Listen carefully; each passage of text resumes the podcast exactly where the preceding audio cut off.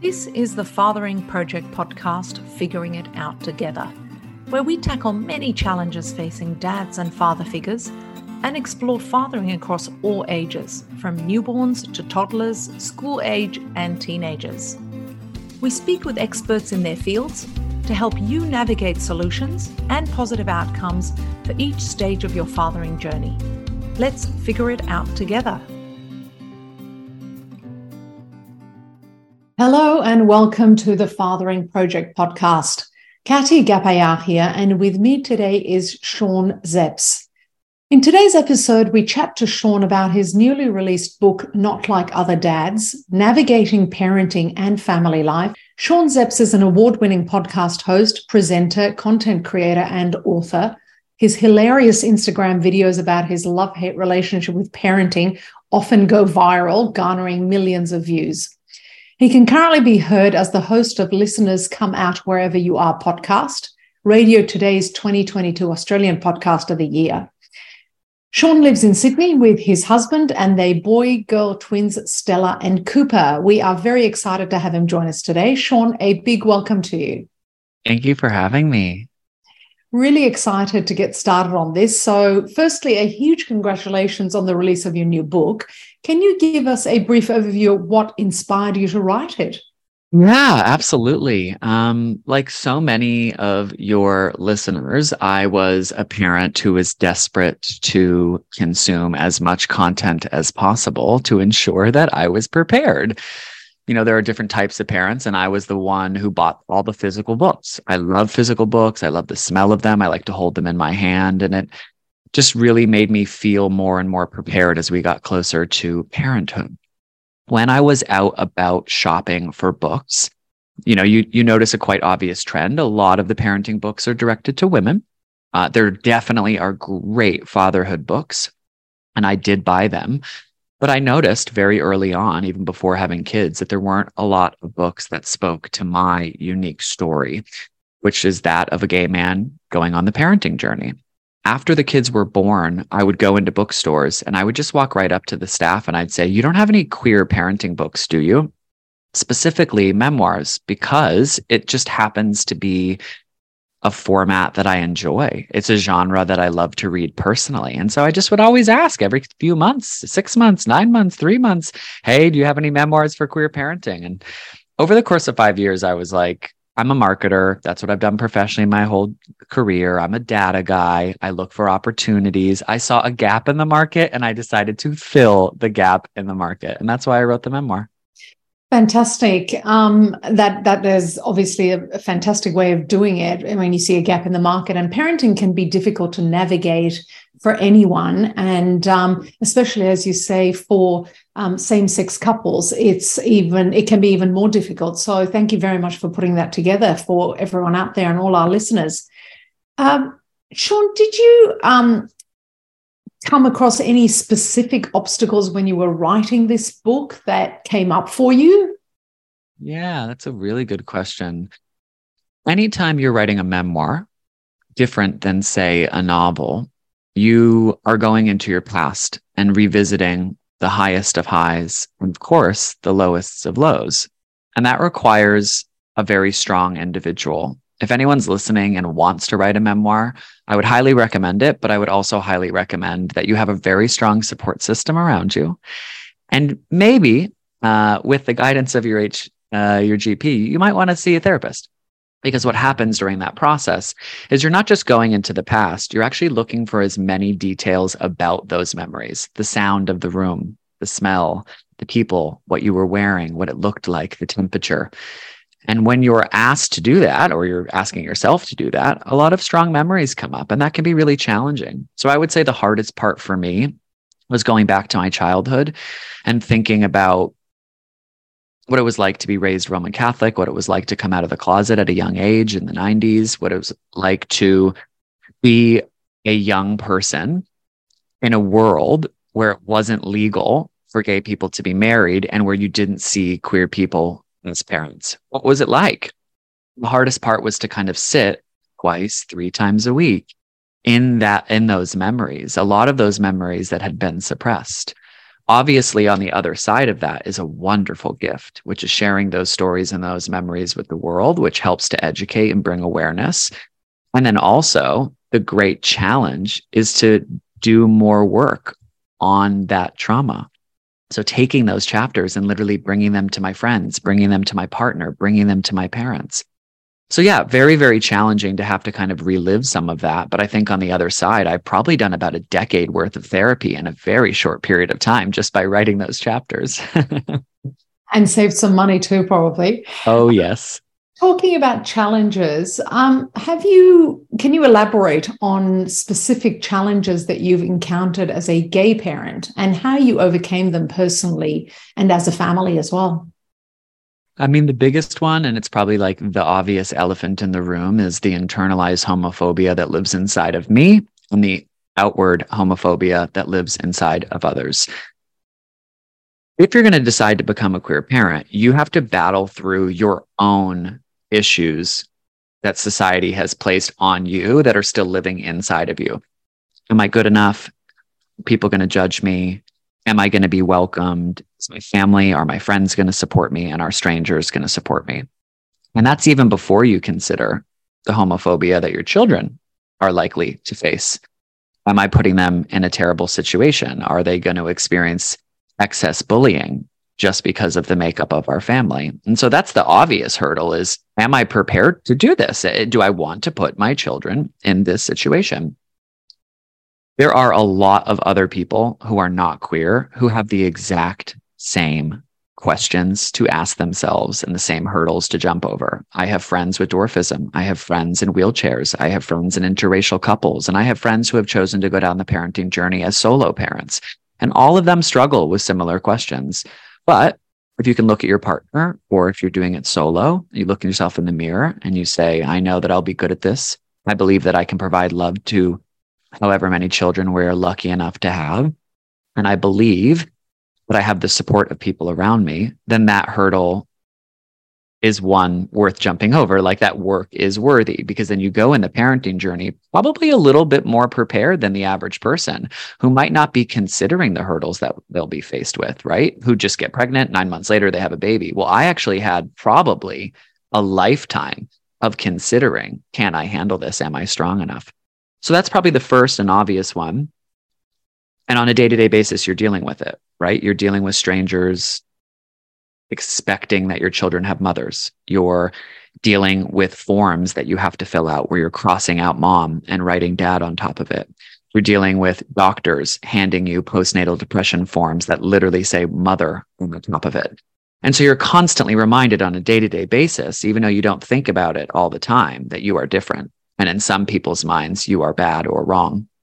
And then I guess the other hurdle that I, that I think is important to bring up is if you go down the surrogacy path, if you need to do IVF, um, then you need to hire a lot of individuals. It is a complicated and very expensive process. My husband and I spent 250,000 Australian dollars. So it is a serious privilege place for us to sit in to even be able to afford that. Queer people can't just snap their fingers and have a child. At the very low end, they're spending, like many heterosexual couples who go down IVF, thousands and thousands and thousands of dollars just to get to the starting line, let alone the finish. And so I think, yes, the struggles of being a queer person, the internalized homophobia, the outward homophobia, that's really hard. And that's a daily challenge. But then on the other side of that is just the hurdle of, well, what happens if you can't even afford to start a family? What if you can't afford to adopt? What if you can't afford a round of IVF? And so I think it's important to discuss that, that yeah, it's really expensive. And every queer person who would like to be a parent has to figure that out before they can even begin. It's a reminder that parents really have the opportunity to be conscious parents. Mm. lead the way in how they show up for their kids, the way you describe your preparation for parenthood. Mm. When you bring up children can often be shaped by your own parents, of course, and what you witnessed while growing up. Do you believe your parenting style has been impacted by your own parents? Absolutely. So the title of my memoir is Not Like Other Dads. And when people see that title, they think, oh, it must be about Sean, right? He's different. He's gay. He is not like other dads. But I actually took the title from a sentence I wrote about my father. My father was not like other dads. And that inspired me to be not like other dads. Because on a day to day basis, I don't think of myself as a gay man. I don't like look in the mirror and go, there you are, gay man standing there brushing his teeth. It doesn't pass my mind. I I'm just a person just trying to keep my tiny humans alive and give them the best life they can. It doesn't get brought up. Other people often bring it up to me. I was really lucky. I had a father who was very involved. I had a father who worshiped my mother and outwardly communicated that worship on a regular basis. I knew that she was a power player in our family because of him and the way in which he articulated how important she was, how necessary she was, how much work was on her plate. And so from a young age, I was like, oh, other men don't talk about their wives that way. I don't hear that spoken about all the time. And because of that, I really wanted to be a mothering figure because of the way he talked about her in that role. He did a lot of things that men traditionally did not. He was the laundry guy. He was the one who woke us up and got us ready and out the door. He was the one who did our homework with us. He did just as much cleaning as she did. He did just as many dishes, all the kind of traditional housework that historically that has been thrust on women and i would even argue today in modern culture a lot of women are still just kind of following the script of their own mother my dad did that and so by the time i became a father my script per se was inspired by that that parenting is equal it, it's not always 50 50, but you, we should be working as much as possible to try to round out a 100 together. That there's no mm-hmm. one role that it should be assigned to a gender. I just didn't have that as an example for me. So I obviously didn't believe it when I chose to parent. And that meant that when my husband and I sat down and started to kind of work out, well, who will do what and what works best, I had that script in my head of, well, anything's possible. And that's really why I, I chose not like other dads. I wanted it to be clear that that's not just a sexuality thing, though obviously that's my elephant in the room that I sit in. It's really more about choosing to rewrite a parenting script that is hundreds of thousands of years in the making it's easy to get trapped into what your parents did and follow mm. their footsteps without even realizing what's going on. So it's great yes. to hear that you have taken that, but you're rewriting your own parenting journey on the foundations of your parents' um, relationship, which seems like sounds like a very strong relationship. Yeah, still is. Let's talk quickly about all your hilariously relatable videos on social media. is being a dad different to what you imagined it would be? Yeah, I think so. I think I think every parent probably thinks that, don't they? They have one idea and then the rude reality is very different. What's interesting about my videos and what's interesting about my success on social media, and I think it answers your question beautifully, is that the people I connect with the most are women. 99% of my followers are women. 99% of the people who consume all of my podcasts, whether it's parenting or queer related, are women. People who come up to me on the street or at a playground and recognize me say, I'm so shocked that I relate to you so much. Your experience is my experience. And so I think the thing that has shocked me the most about being a dad is that the role of primary caregiver, primary parent, which is the role that I have filled really since the day my children were born, does not and should not be connected to a gender. It's not necessary. Women see themselves in me because our experiences, other than carrying the children and breastfeeding, which of course I do not understand and will not pretend to, are the same. Because after those phases, the day to day tasks of changing nappies and feeding, the consumption in your brain of ensuring the child's well being, the anxiety that fills your bones at the end of the day to ensure your child is prepared for the following, the constant lists that run in your head of what needs to happen. That is inside of who I am. And so I guess the biggest shock to me was there is a script that exists for what it means to be a man and there is a similar script that sits right beside it of what it means to be a father. our world has been moving and progressing and changing and it gets better and better and better. I mean, you're talking to me and I'm a gay man about parenthood. So clearly we're it's we're we're going in the right direction. But I basically woke up a couple years into parenting and realized this idea of like mom, dad, mom does A, father does Z kind of thing. I'm like, is it necessary anymore? Should we really be focusing more on just partners and parents? Because my experience of fatherhood is that I'm living a very similar life to most women. I really am. And I think when women see that and look at me, they go, oh, it's not just a woman thing, it's a parent thing.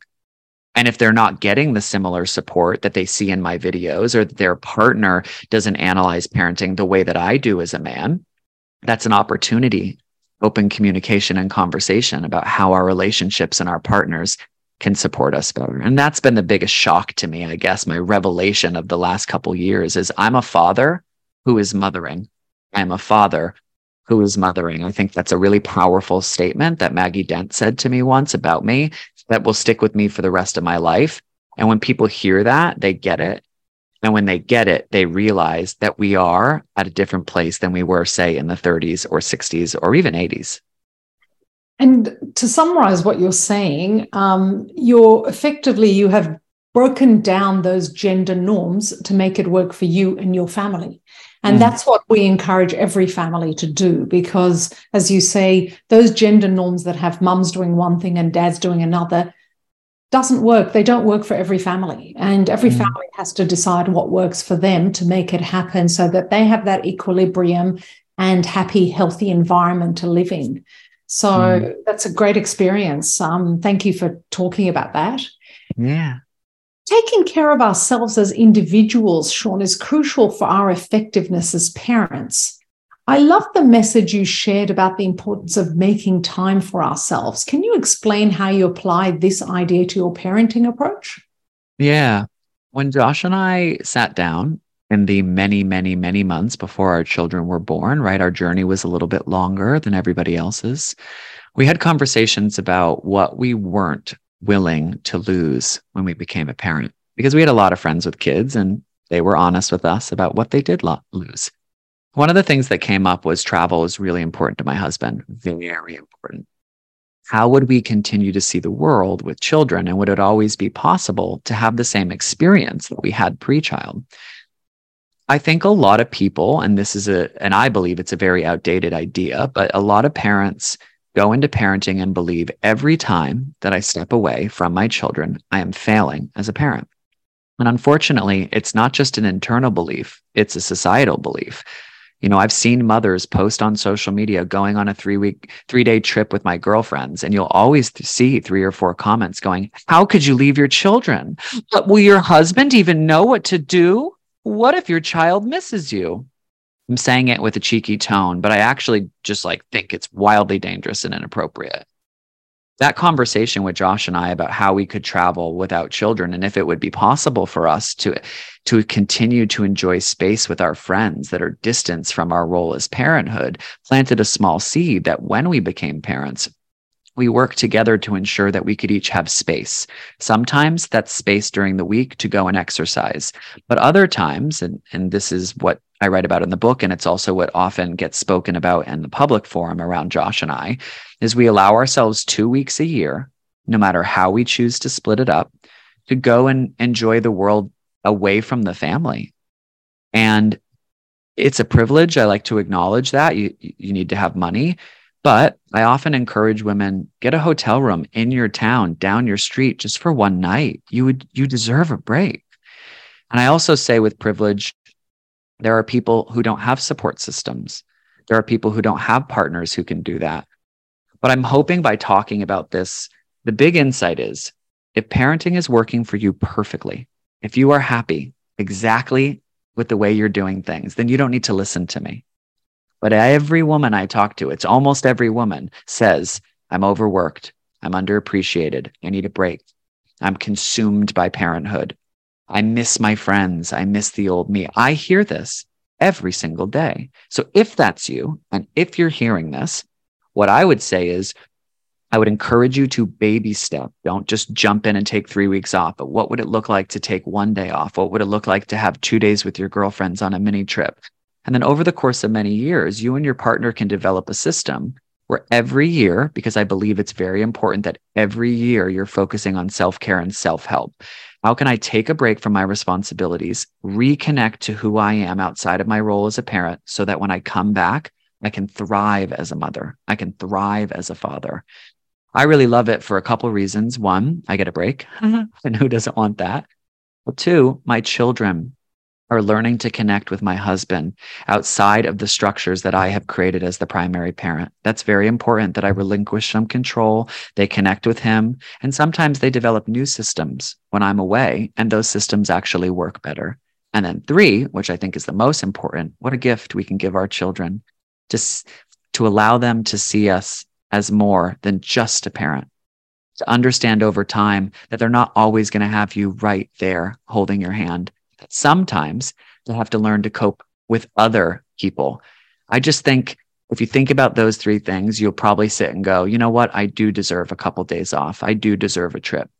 Have that conversation with your partner, but don't just say, I want this. Say, we deserve this you deserve it and I deserve it. How can we work together to give it to ourselves? If it's a money problem, ask a friend who's going on a holiday to sit to babysit their house and, and water their plants. There are options. Don't let this be a hurdle. Put yourself first.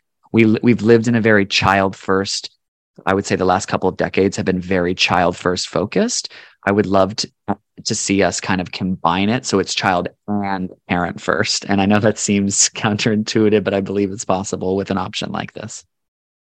It's a bit like the planes where they say put your own oxygen mask on first before you put on the oxygen mask for your child. You've got to look after Amen. yourself to be in a position to look after your family and your children, don't you? Yes. We often get so caught up in being parents and it can become our only identity. So it's mm. really important um, to take your wise words and take some time for self care, which will, as you say, look different for each family and how it might work for them and their partners. But um, mm. take some time off for self care, even if it's you know a day a night away as you're saying or a walk in the park for a couple of hours a coffee with friends it can be as small as that can't it yes absolutely Sean, lastly, if you had one message for parents who might be struggling to navigate their parenting journey, what would that be?